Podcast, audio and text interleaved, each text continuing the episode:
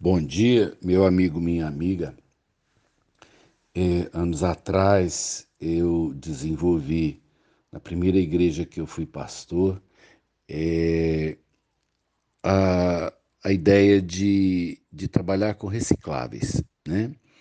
Particularmente, na primeira igreja, nós reciclamos latinhas. E tentei, durante o tempo que ali estivemos, passar a ideia de que a latinha era uma moeda, né? E que a gente poderia fazer duas coisas importantes. Primeiro, é, quando você fosse fazer sua caminhada, quando você estivesse é, no seu cotidiano, cada latinha que você guardasse, ela correspondia mesmo a uma moeda. Isso, numa comunidade simples, é, representava uma forma de nós fazermos é, é, ali a realização das necessidades e dos sonhos da igreja.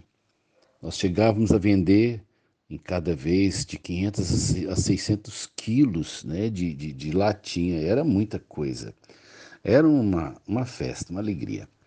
E na, na segunda igreja, onde eu fui pastor, eu também é, tentei a, a, o, mesmo, o mesmo propósito, né? E lá eu trabalhei com plástico, com papel, papelão e, e a latinha.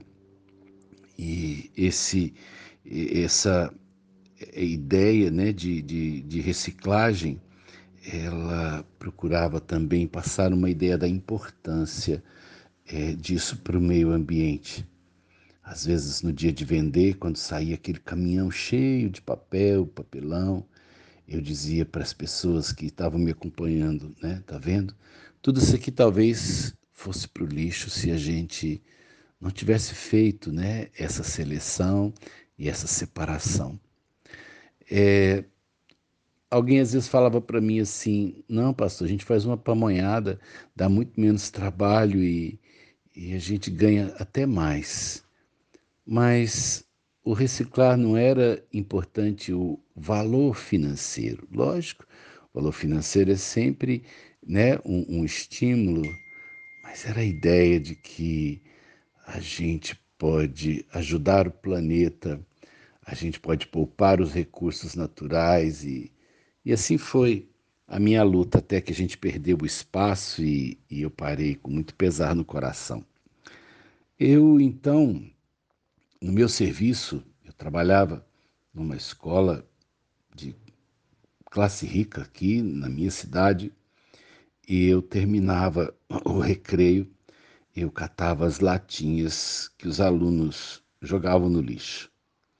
Eu não me importava, ali mesmo ainda, né, no, com os alunos saindo do pátio, eu levava uma sacolinha e eu catava as latas. Alguns alunos... É, assim, eu digamos, mais nobres, né?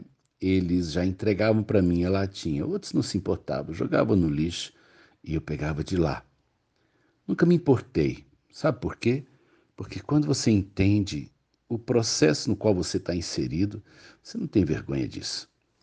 E eu me lembro que eu fui passar um dia férias com os filhos numa praia em Cabo Frio. E... a gente saía de manhã para fazer a caminhada, gente, e tinha latinha na praia. Eu, então, saí com uma sacolinha e eu catava as latinhas, amassava para elas ocuparem pouco espaço, né? E eu ia trazê-las para casa. E, de repente, na praia, eu escutei uma voz falando assim: professor Sérgio, até aqui, né? A pessoa me reconheceu numa praia, catando latinhas. E eu falei: Deus amado, até aqui tem gente, né? Até aqui tem gente é, é, é, me espiando. Que coisa difícil, mas é isso mesmo. Em todo lugar tem alguém que nos vê. Em todo lugar tem alguém que nos nota. E é por isso, então, que a nossa vida precisa ser um ensino. Quem estiver me vendo precisa... É, Primeiro, entender que a minha vida é, é, é o exemplo.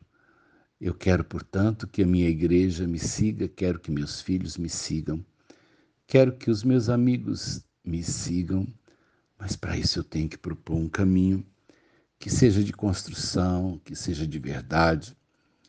Não me importo de fazer e de meter a mão na massa, mas eu preciso me envolver com aquilo que vale a pena, com aquilo que, na verdade, é, deixa um rastro positivo na história da vida.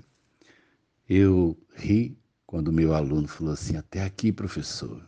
Sim, porque a gente tem que ser a mesma coisa em qualquer lugar. E penso em Jesus Cristo, no seu ministério terreno, em que ele andou por tantos lugares naqueles três anos. Ele deixou a sua marca de caráter, de retidão, de amor e de justiça nos atos e diálogos que ele realizou. Hoje é um dia que vão ter olhos sobre você.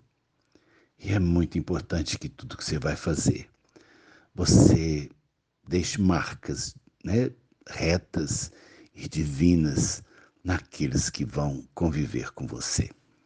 Que o dia seja bom. Tá bom? Sérgio de Oliveira Campos, pastor da Igreja Metodista, Goiânia Leste, Graça e Paz.